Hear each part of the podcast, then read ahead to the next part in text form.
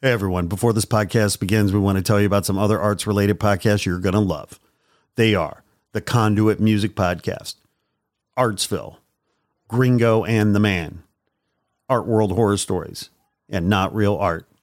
On these action packed podcasts, you'll hear experts talk about creativity, design, the music biz, the art world, visual art, American craft, Chicano art, street art, graffiti, and even stand up comedy. So be sure to find and follow these great arts podcasts today. Now, back to your regularly scheduled programming.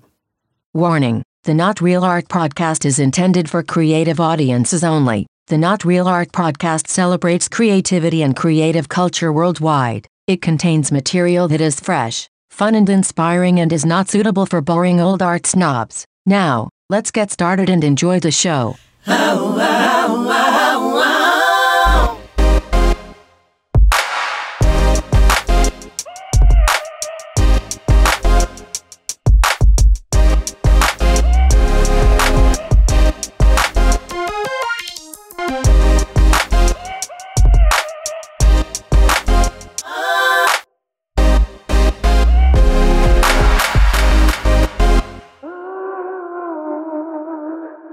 Greetings and salutations, my creative brothers and sisters. Welcome to the Not Real Art Podcast, where we talk to the world's most creative people. I am your tireless, faithful, trusty, and relentless host, Sourdough, coming at you from Crew West Studio in Los Angeles.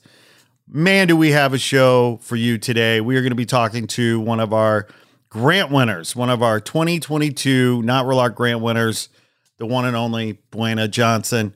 And she is a very special human being. And I can't wait for you to meet her and hear our conversation. Before we get into it, let's talk about the stuff I need you to do. Yes, I have you have responsibilities as a listener by the way. Did you did you know that? Well, you should. One of those responsibilities is to call our hotline and tell us what you're thinking about all the stuff that we do. And that hotline number is 833 668 7325. Again, 833 668 7325. Tell us what's on your mind. Send us questions. You know, tell us jokes, whatever. Also, your responsibilities include going to notrealart.com, our blog, and check out all the good, healthy stuff we got for you there. We're always promoting new artists and amazing talent. So go there and scratch that creative itch you have and learn more about amazing artists and their art uh, across the country at notrealart.com. And of course, tell people about this episode, subscribe and follow this episode if you're not already. Be sure to like this episode, share it with your friends on social, make comments. It all charms the algorithm gods, which helps us, and thanks for that. All right. Buena Johnson. Let me let me ask you a question. How would you like to have Oprah Winfrey as a collector of your art? How would you like to have Halle Berry as a client? How would you like to have Queen Latifah or Dick Van Dyke or Arianna Huffington as collectors of your work? Well, let me tell you what. Buena Johnson has all those people as collectors of her work. She is an incredible artist and human being. And she's also one of our 2022 grant winners, one of our class of six new winners from 2022, who we're going to be featuring on this podcast starting right now. Buena is the first of our featured guests.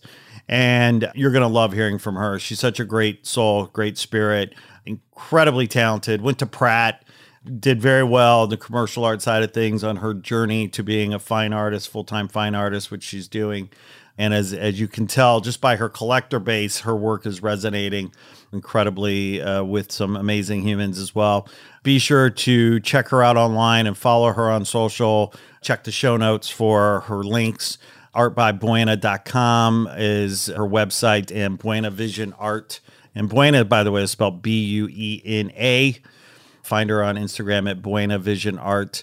But I've just so enjoyed talking to Buena today and uh, hearing her story. Her energy is so positive and uplifting, as well as her work, taking on tough topics, tough issues, but doing it in a really positive, uplifting way. So without further ado, Let's get into this episode and hear from our grant winner, our 2022 Not Real Art grant winner, Buena Johnson.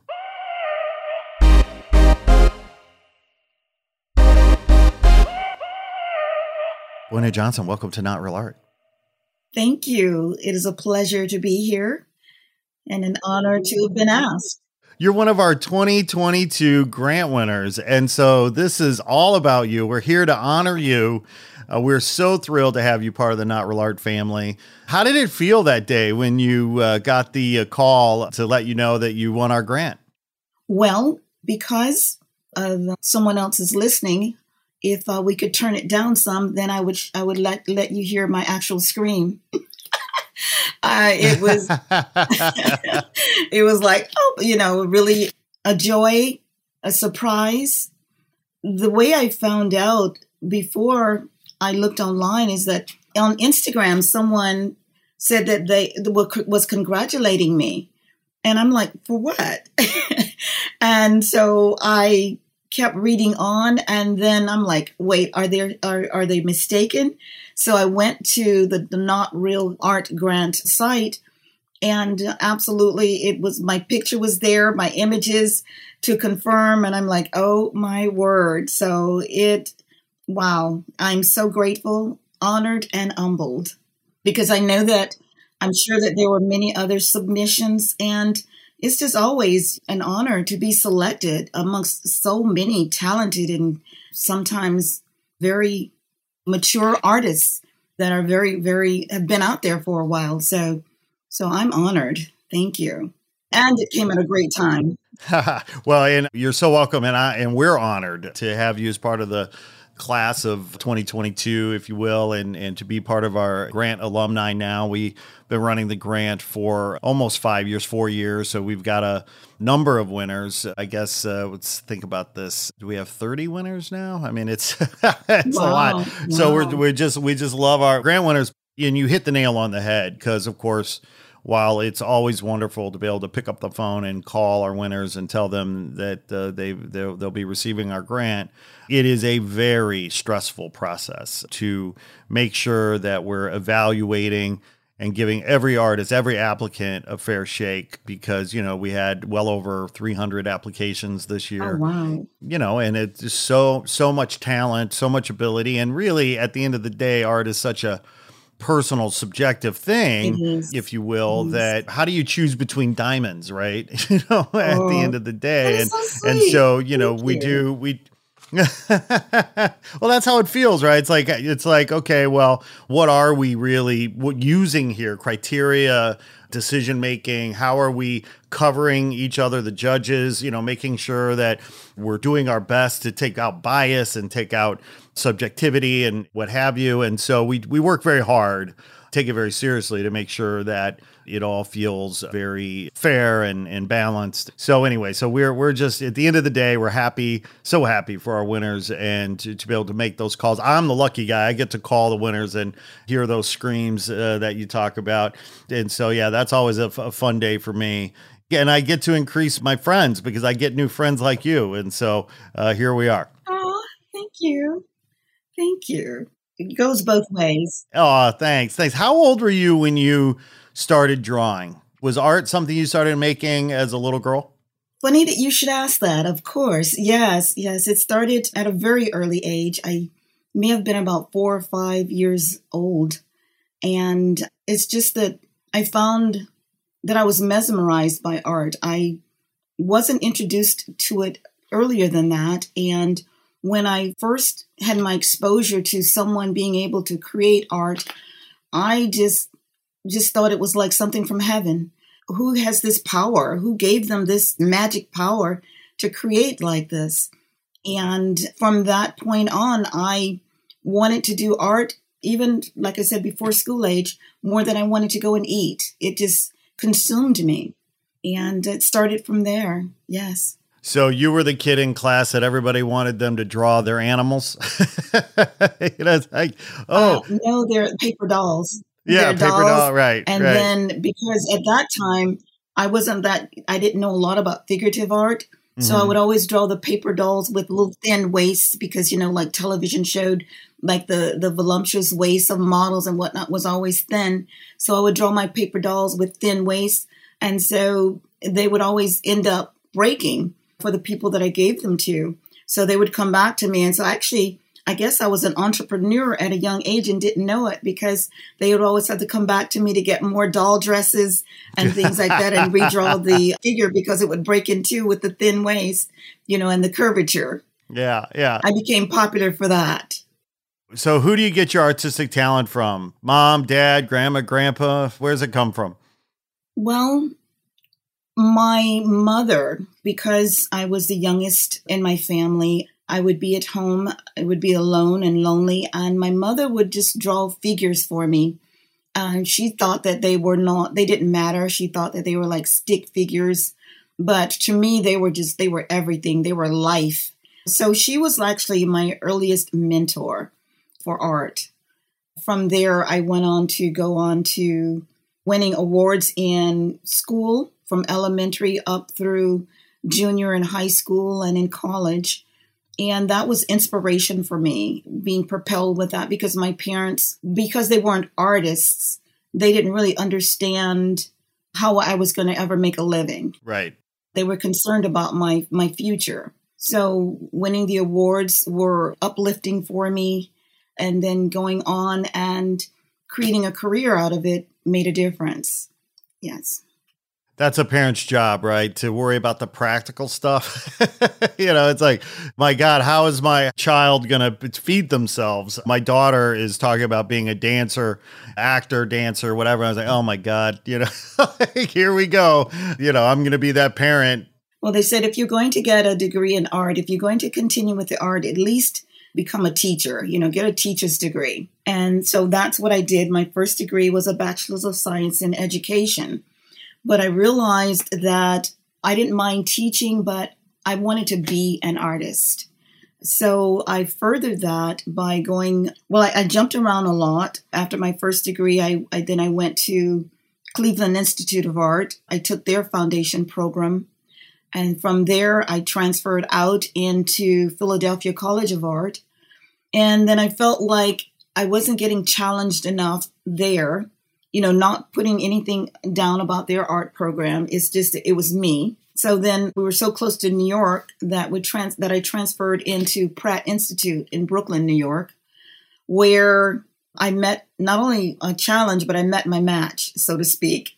The students there were some of the best, and the teachers were some of the best that I'd ever encountered. Students would, rather than eat, they would go and make sure they had their art supplies. And then on the day of critiques, I mean, it was just, I was speechless. I'm like, oh my word. I said, I want to be this good and better.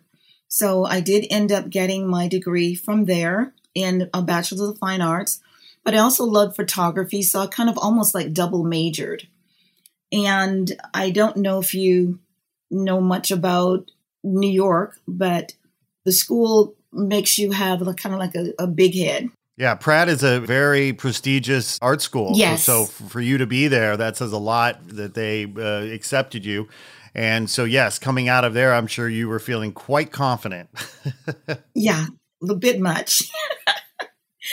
and so then I went into, moved to Chicago. Well, I went to Cleveland for a while and I walked into the newspaper offices there, you know, saying that I, I'm a freelance illustrator that's what I was calling myself then. And I would like to do an article, you know, for your newspaper. And he just looked at me like, you know, we have seasoned people working here. Why do you think that I would want to give you a job fresh out of school? And, you know, for me, like I said, going with the big head, I'm like, you know what? Just give it to me and I will show you, kind of thing. Sure. And they tried me on a small article. I came back, just did my best and came back and they're saying, okay, well, what would you think about if we give you a full page? so, so that was my my first introduction to thinking like, wow, I could really make it as an artist. And not only did they give me the full page, but then I was able to pick up two art agents, not one but two, And I was always told out of school, you know, don't get an agent because they'll just rip you off and all these things. And for me, it was the most lucrative ever. You know, I started working, I had accounts with United Airlines, YWCA, on and on, just huge accounts. And it was amazing. I was able to pay cash for my first car. you know, so yes, it was good for me. so you were doing that while you were in Chicago? You were working in the in the ad business in Chicago? What what were you doing in Chicago? Yes, I was. And not only was I working in the advertising and editorial industry, I also I don't know how I did it, but at the same time I was working full time in a photo lab. And I remember my agents would come to the lab to pick up my the assignments that were due. So I don't know when I used to sleep. I guess when you're young, that no, doesn't that, matter. That's what I was going to say. I was going to say your, your your heart is on fire, your passion is on fire, and that's all that counts. Yeah, yeah, yeah, yeah. You could do it because you were 25. There you go. and passionate, right? Driven. Exactly. Know. Exactly. Yeah, I'm 25 now too. Oh wait, I'm sorry, I'm 52. I got the numbers backwards. just turn it around, right? yeah, just turn it around. Well, that's so you're in Chicago. You're working in the ad business. You're paying all. You're paying cash money for big ticket items like cars. You know, life is good. Yes. So, how long were you in Chicago, and how did you end? What was your journey from Chicago to LA? Well, it was. I believe I was there for maybe like a year or two. I, I don't recall now because I guess I don't think back on that a lot.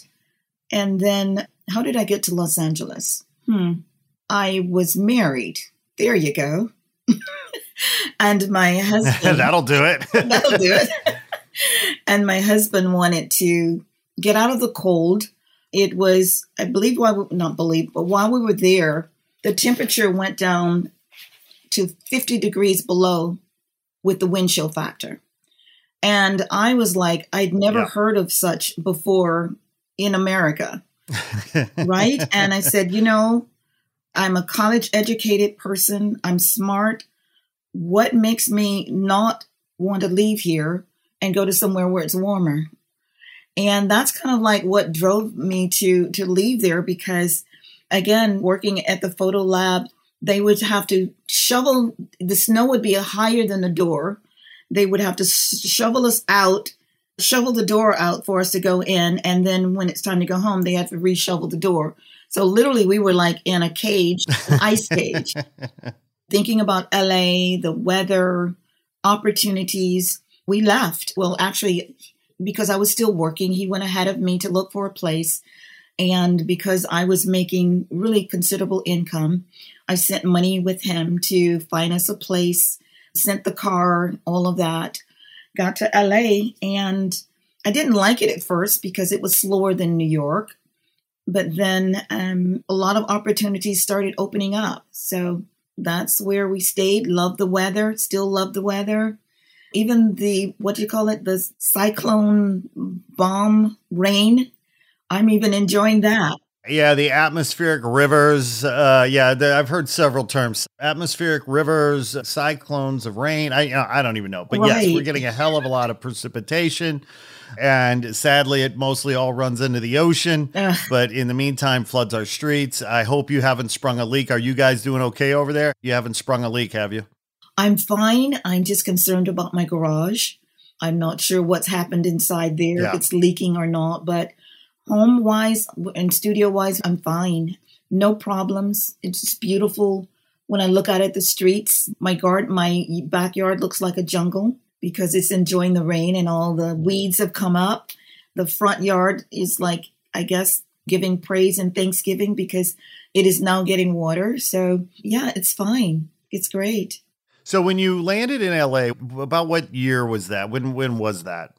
you know, when you get to be a certain age, we don't like to call out years and numbers, you know, Scott. okay, sorry. Look, let, let, me rephrase. Let me rephrase. That. Yeah, yeah, I, yeah. I let me let me young. I'm happy to I'm happy to back up and rephrase. Re, uh, let me let me let me do this again. when you found yourself Thank you. happy in LA Thank you. and opportunities and opportunities started to present themselves as an artist. I mean, tell us about that. I mean, what was happening? Did you find opportunities in the commercial art, you know, in the entertainment business, the commercial art scene here? I want to better understand your journey from commercial art into fine art. And, you know, and so how did LA help you do that? Because, of course, LA historically has always taken a backseat to New York, right, in terms of contemporary art. Of course, these days, LA is the spot, some would argue. But historically, LA has always been played second fiddle, as they say, to New York or London, etc. So take us along your journey in LA and how you developed uh, as an artist and sort of migrated maybe from commercial art into your fine art practice? Actually, it was sort of a mindset that I no longer wanted to meet someone else's deadlines and be dictated to like what to draw, what it needed to look like. I wanted to be on my own schedule and let the art I wanted to be satisfied with the art when my spirit was satisfied with it and not based upon the paycheck, the agency, and so forth. So it was my own doing and almost saying undoing at some point, transitioning into fine art. The reason I say that is because, of course, in the beginning, the loss of of the income, you know, was quite a shock. But at the time, I, as I stated, I was married, so kind of helped pick up the slack there. But my heart wasn't pleased in the sense that I wasn't getting my work out there. So I decided to join different organizations, you know, women organizations, art organizations, and so forth. And when I did that, you know, and submitting to their shows and competitions and my work was accepted, winning awards and whatnot, that kind of gave me a push or an uplift. Like, you know, there may be a possibility that I can make it. But I wanted to back up, you know, and I know I might be changing the stream here, is my work really changed also in the sense that since I was no longer doing commercial work, and in the universities that I attended, there just wasn't anyone that looked like me that was put in a positive light in art history, in the books, and so forth. So, literally, a lot of my life, I felt like I was walking around wounded. So, when I decided to do my own work, I had made a vow to myself that I would make black and brown figures and people in my work because we weren't put in any positive light at all. So that was something that propelled me to, oh, and also women, you know, of course, women of color, people of color at all. So that kind of became like the theme of my work. So that's kind of like where it is, not kind of, but that's where it is now. But I wanted to also, I know I might be a little scattered here, but I wanted to back up to when I came out of New York, my subject matter was dealing with jazz, blues, gospel legends, and that's because I was influenced by the the music scene coming from there to here, and then seeing all of the things that were going on all over the country. Then being a PK, a preacher's kid, I went into the more the spiritual realm with my work, where I started doing angels and interpreting scriptures from the Bible and putting them into a visual perspective and my own interpretation visually. And then I also wanted to create positivity. So I did a series called the I Am series, meaning series with positive affirmations. And from there, then transitioning on, and of course, I'm not calling years, leaving out the age. no, we've established that. I transitioned into dealing with America's history and Black American experience and the years of harm that had been done. Yes. And so that kind of leads into where I am now with my work. My work is a visual retelling of the historic harm, but it is presented in a way where it is it crosses it's symbolic and it crosses boundaries between contemporary and historic subjects. And it is very detailed, very meticulous compositions. But I also like to, some people ask what inspires me, whatever touches my spirit or my soul inspires me. And when I say that, but it's still dealing with our history, America's history. But my aim, even though it is a retelling of the historic harm, my aim is to promote advancement, to promote hope, to propel personal well being in my work, you know, the way that is presented. And it's kind of presented in an unusual way in the sense that I use surrealism, which is a more of a contemporary form for a historic subject. It's gotten a lot of positivity. I think it scares some people facing some truths, but it has been positively received in the sense that in 2021, you know, jumping forward, I was given a solo, awarded a solo exhibition at Tag Gallery on Wilshire Boulevard in Los Angeles. And the title of my show was called, uh, called Soul's Cry. And it dealt with a lot of the imagery that I'm referring to now. And I wasn't sure if the owner of the gallery was going to hang my work, but he was like 100% behind me, you know, and in front of me and encouraging me and uplifting. And it was a great show. It created a lot of buzz, a lot of conversation. It was aired online. One woman actually said that she had hoped that I would do a book. And I said, wow, that, that was really uplifting, right? And so, again, coming forward, where I wanted to be more prepared for this podcast, but I have to tell you, I'm trying to keep from, what you say, being overwhelmed because, well, I just received an email that, you know, my work has to be at another gallery by the 14th, which is, I think, this is that next Saturday or this coming set next Saturday or whatever, yeah, whenever right, the 14th. Right. Yep. No, that's this coming Saturday. Right. Where the Los Angeles Art Association selected my work for a solo exhibition at Gallery 825 on La Cienega Boulevard. Bravo. Yes. Congratulations. Yes. and the opening reception is on the 21st. Right. And the show is going to run from January through February 24th.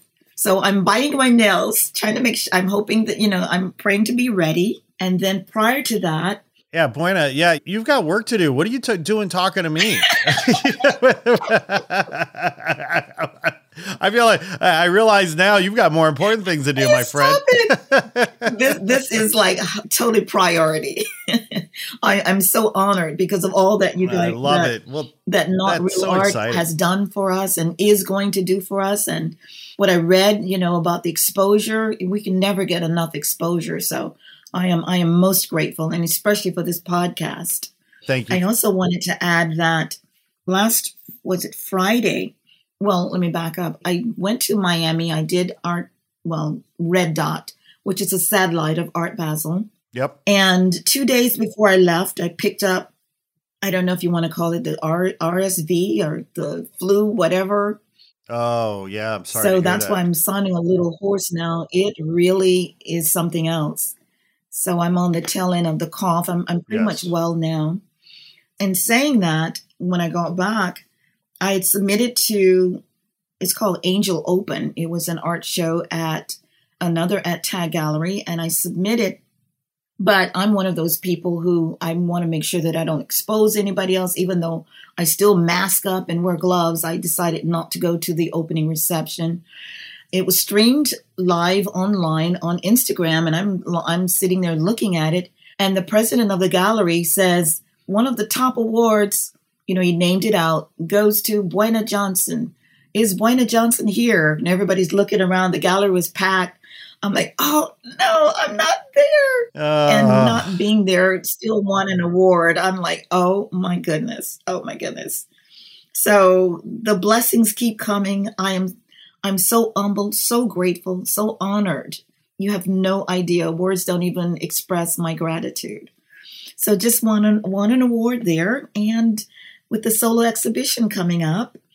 And then Colored Pencil Society, because, well, I didn't state that most of my work is done in pencils. Very detailed pencil takes hours upon hours. The International Society, my work has inspired work has won an awards there. And I was just recently contacted that they would like to do a complete article on myself to be published in To the Point magazine. And they gave me a deadline for that by the 30th of this month. And I'm like, people, I'm honored by all the blessings, but how am I going to be able to do all of this? So help, Scott. Are you a writer? It's an embarrassment Right. It's a it's an embarrassment of riches and but that that is also, you know, it's why they call it work. And by the way, it's also return on your investment of not just your 10,000 and 20,000 but 30,000 and 40,000 hours. I mean, you. have earned this, right? Wow. You've earned it. You truly have. And yes, of course, it's, you know, always a little stressful and there's never enough time and that's just because life's a four-letter word, right? But you deserve it. Oh, and just lean you. into it, bask in it. Don't be stay in the moment. Don't worry about tomorrow or yesterday. Just focus in the moment, trying to observe and soak it all in. Thank you. Thank you for that. You know, the old saying about nothing succeeds like success. I mean, you know, the more success you have, the more success you'll get, and this thing will snowball on wow. you. You know, I'm looking forward to it. You know, I, I'm looking forward to my big day. But mm, I think mm, even mm. more importantly is the message that I'm putting out there in my work. That is so mm. important mm. to me, and community is important. Yep. Yep. I know you didn't ask me, but in all that I'm saying, you know, some of the things that I am most proud of, of course, number one is I'm a mother. My daughter is just amazing. She's using the old cliche, the wind beneath my wings. She's one of my harshest critics in critiquing my work. but the one thing that she always tells me is put in the work, mom. Don't rush it. And then after that, give yourself some self care. So she always promotes that. Yes. Yeah. So she's one of my biggest accomplishments. I'm considered that an art accomplishment because she is a work of art. And then one of my other mm. accomplishments. Your masterpiece. my thank you. That is it. That you said it. My masterpiece. And then some of my other accomplishments is giving back, you know, giving back to the community where I had the opportunity as an artist in resident to teach all age groups up to, I think, 18 years of age. And what culminated is an art exhibition. And the community was invited. You know, the parents were excited, the students were excited. And it just, you know, to me, that just really touched my heart, especially with the students that came back and wrote notes and said what it meant to them. Art has been taken out of most schools. So it was it was an after school program and, you know, because I'm passionate, I love people and I love art and putting them together. I wanted, I put so much of myself into it because I, I wanted to just give more than 110%. I wanted to give 200%. What drove me in some of the projects that I did is because when I asked one of the students, what did they see when they thought about their community? And one of the students said, just point blank said, drugs. And that just felt like an arrow went in my heart. Like, oh my God, that's that's what she sees overall for the community is drugs. And so I proposed and had all of the students community meeting where we composed an art project that was based on positivity. And it was just a wonderful, wonderful experience for me and for the community. So, you know, I just wanted to, I won't go into specifics unless you want me to, but it was amazing. It was just uplifting for everyone concerned. I'm so glad you shared that story, and I would love to hear specifics because I mean, at the end of the day, we have to be the light in the darkness, right? And art provides that illumination, a mirror. Art often holds a mirror up, but also can be a window as well, right? Yes. You know, to a new future. What a gift for that community and for those kids that you were able to take that project on and bring that positive energy. And also, I wanted to add it was completely free to the students. Right. Even the art supplies were donated. So they did not have to buy anything. So that was mm. an, a really added plus to the overall projects. What was the final output of that project? Was it a mural? Well, what it what ended up is because what was said by the young lady, by the young student, is I ended up drawing feathers out of thick cardboard And each student received a feather to decorate any way they wanted. And it could include painting on it, collaging, whatever they felt their input, but it had to be positive words and positive input. So each student decorated the feather they that as they wished or as they felt, and then all of us got together and made made wings out of the feathers, like angel wings, uh, two wings sticking out on each side, and with all the positive affirmations. And when it was completed, it was hung up in the library. And on the day of the presentation or reception, the students and the parents, I mean, they were like standing in line to stand in front of the angel wings with the positive affirmations, and they were photographed. And not only that, one other part of the project was was a silhouette of each of the students. And within the students, within the silhouette were also, you know, the students created positive affirmations of drawings or collaging or words and all that was put together. So it was a combination of both that filled the entire room with their work, with their silhouettes, positive affirmation silhouettes, and the angel wings. So, yeah, the parents were excited, the students were excited. We shared the photos. People from different communities came in, and the head of the library was so impressed with the outcome and the turnout that they asked if it could remain as a permanent fixture in the local community library. That was my next question. Where are the wings now? And the fact that they uh, kept them there yes. is just the, the perfect ending to that beautiful journey there. And when was that? Was that recently? Was that a few years ago? That was a couple of years ago. Yes. Yes. A couple of years ago. Yes. Yeah, that's wonderful. You know, I want to go back, Buena, to your time at Pratt you touched on this and and I'd like to maybe go a little deeper because representation is so important and kids grow up to be doctors. Kids grow up and, and want to be doctors and police officers and athletes because they see them on tv so many you know african americans grew up watching a white television with white actors playing you know various roles and the black experience in america obviously hugely underrepresented in the media landscape, so on and so forth. That's changing, thankfully, yes. long overdue. But your time at Pratt, for starters, the fact that you had a vision for yourself to be able to want to become an artist. I mean, as your parent, you know, I, you know, think about your parents, you know, any parent for that matter, let alone your parents, like this idea that to get a real job, something that's safe, something that's practical, something that's going to pay the bills and put food on the plate. But yet, you being the rebel that you are, you being the the artist that you are, you you follow your bliss, you follow, you have the courage to follow your bliss. You end up at Pratt. How many black students at Pratt were there when you were enrolled? Wow. Statistically, I am not sure the number, but I remember that there may have been only one other person of color in my class, one other black person. There were other nationalities. And that was kind of the, the way it was throughout my education, even at, I think it was like, it was at Philadelphia College of Art.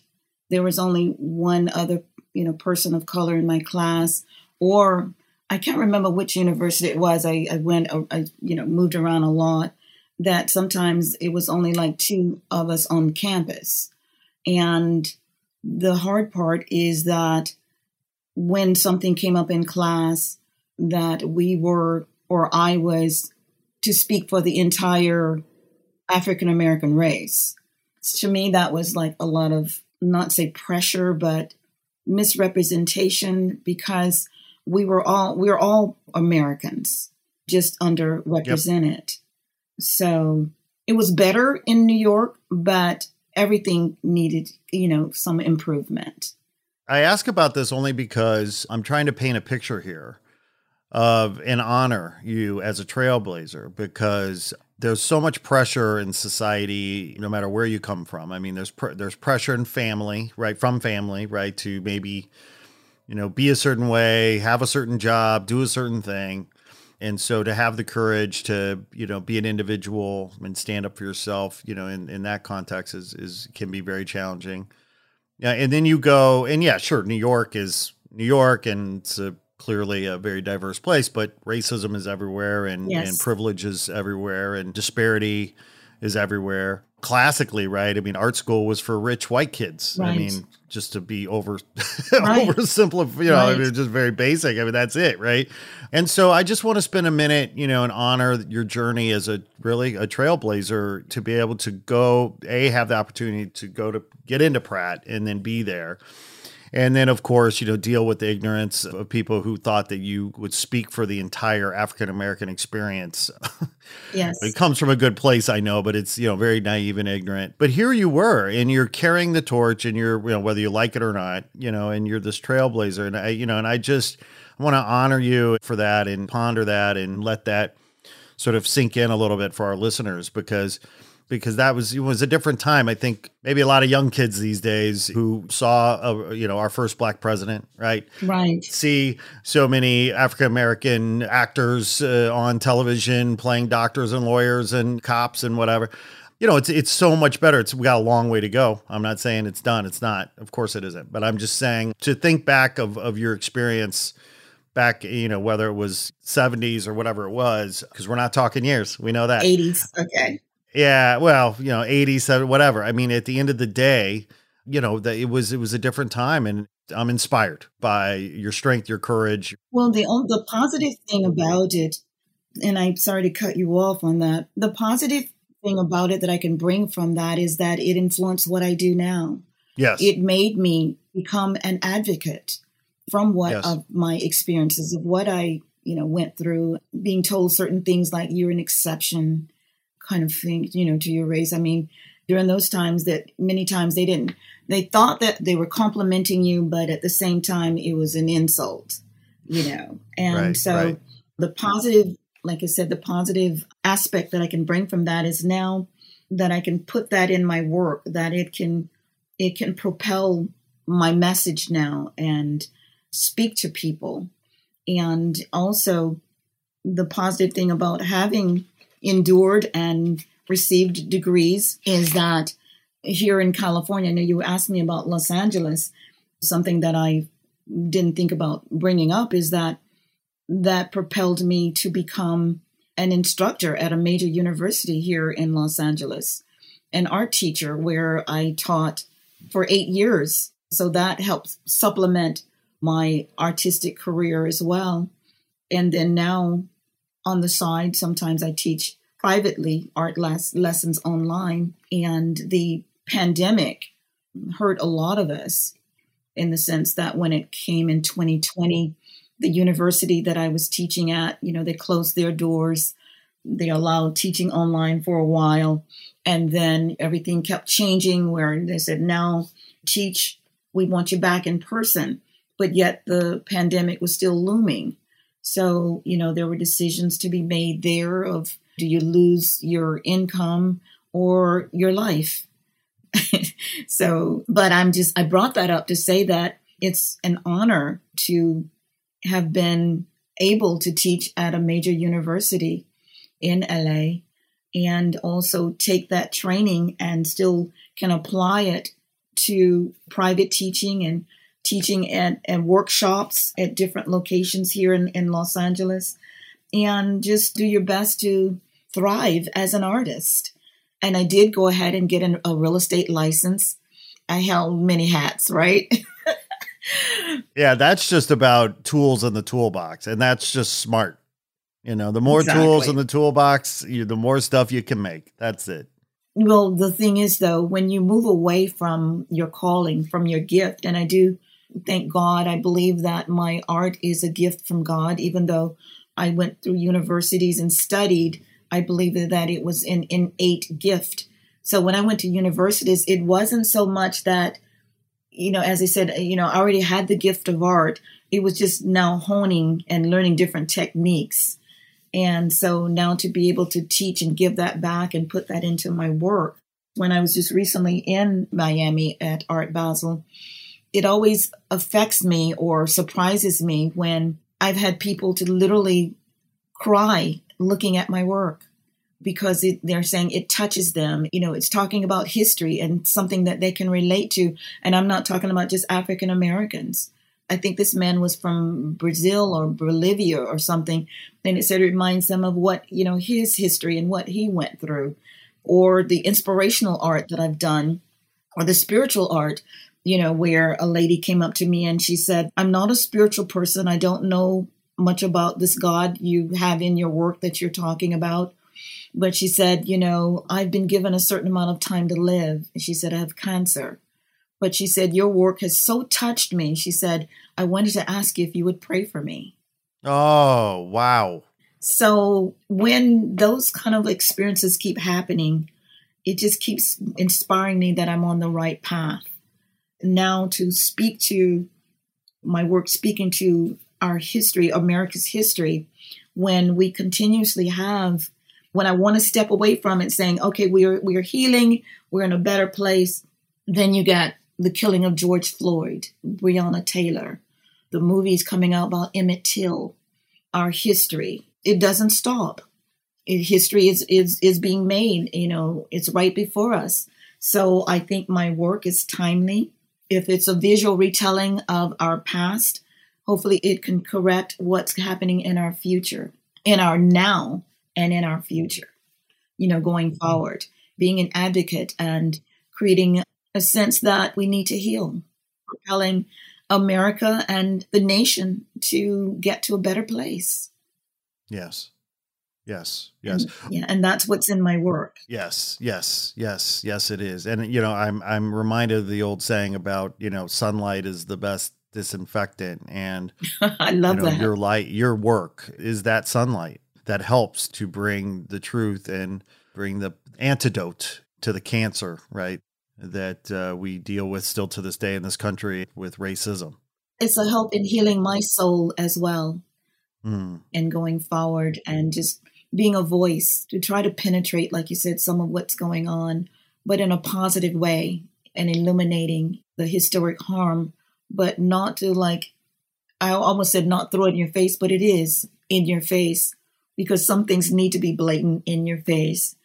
But also, the whole, like I said, overall view is to create well being and healing from it and hope. And I hope that is conveyed when one sees my work as well. Yeah, there's a power to your work. I just, it really is. I haven't sadly yet seen it in person. Uh, I've only seen it online. January 21st, opening reception at Gallery 825. Come by.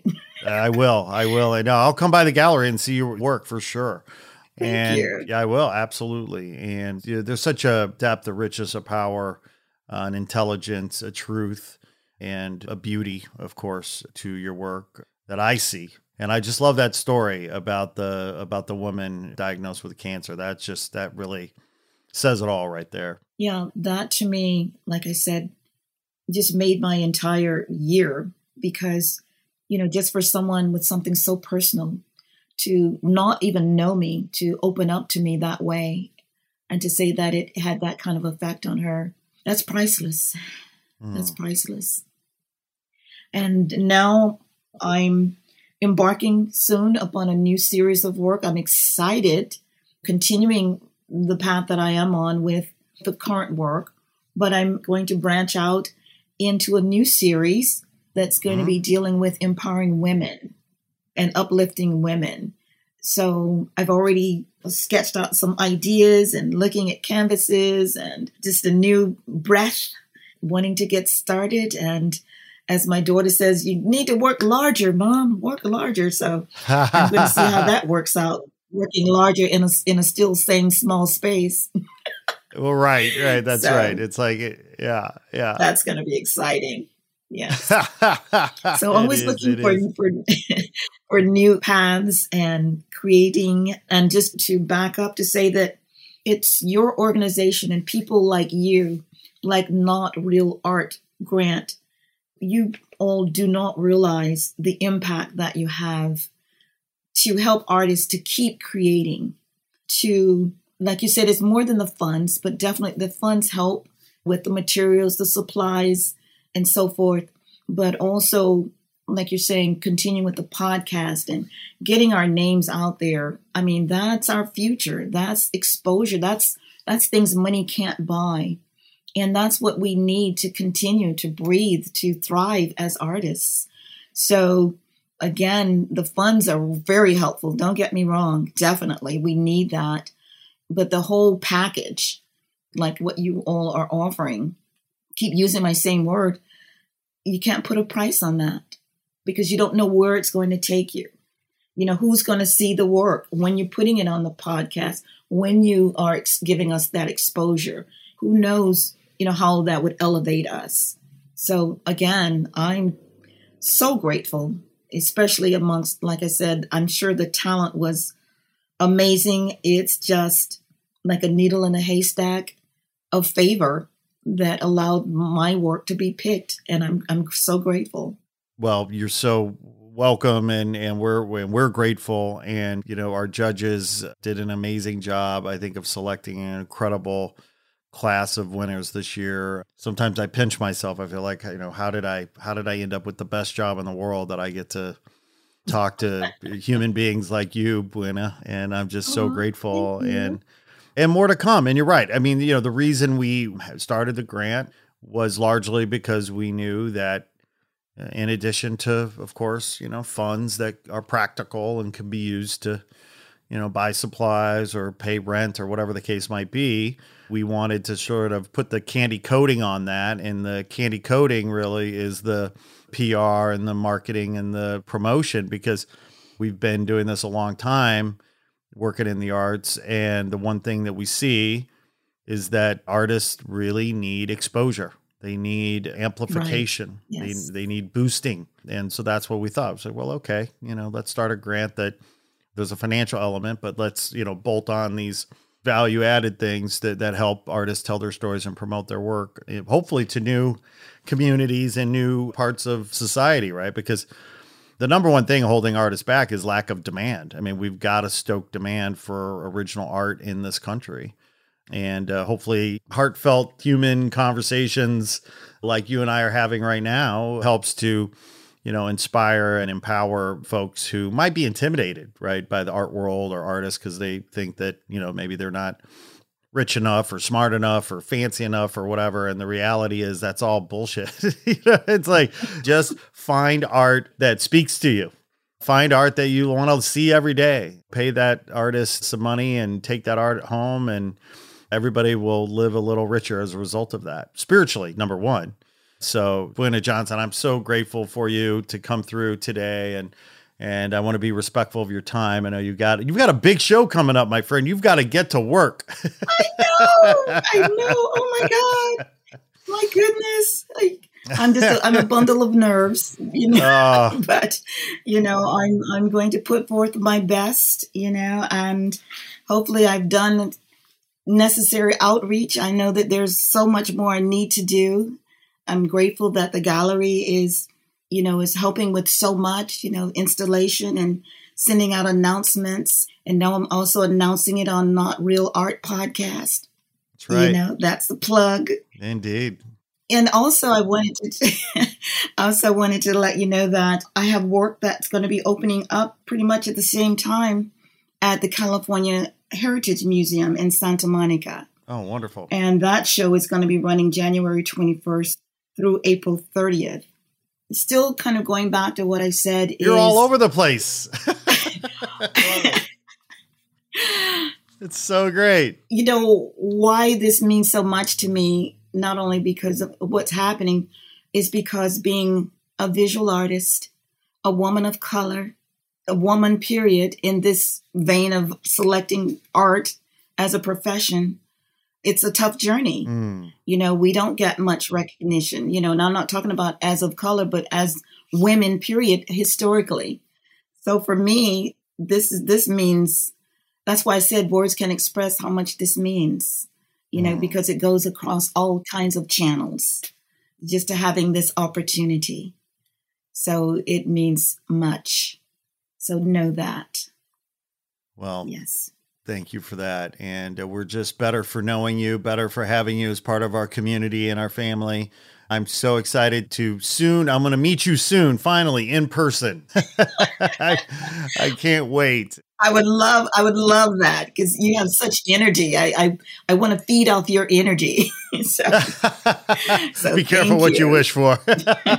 my wife, my wife said that once, and she's been regretting it ever since. Stop it. That's cute. So, so, but may I state that if anyone would like to see any more of my work, I do have a website. It is Art by Buena, and Buena is B as in boy, U E N A, artbybuena.com. And, you know, even though I'm not one of the youngsters, I am on Instagram. and it's at Buena. Uh, but you are you on TikTok? now, now you had to go there. hey, I'm not on TikTok either, so you know, TikTok. you and I. I, don't know I, I have no time. I'm sorry. yeah, yeah. yes, and I'm not on Twitter. I'm sorry. I, uh, Instagram. Where? What's your handle on Instagram? My handle is, you know, I don't know if you want the whole thing. It's the HTTPS dot dot backslash backslash www. No, no, no. We don't need that. We just need the at. That's at Buena. That's B U E N A Vision. V is in Victor. I S I O N Art A R T at Buena Vision Art, and I'm on Facebook. That's at Buena dot Johnson. So yes, so I am on social media. Wonderful. Trying to get it out there. Wonderful. And what's your home address? Ooh. and your phone number and, and my firstborn's fingerprints. Too, You know. yeah, yeah, and your social security number, Buena. Hey, wait, wait, what is hey, that? Please watch uh, out, what? Scott.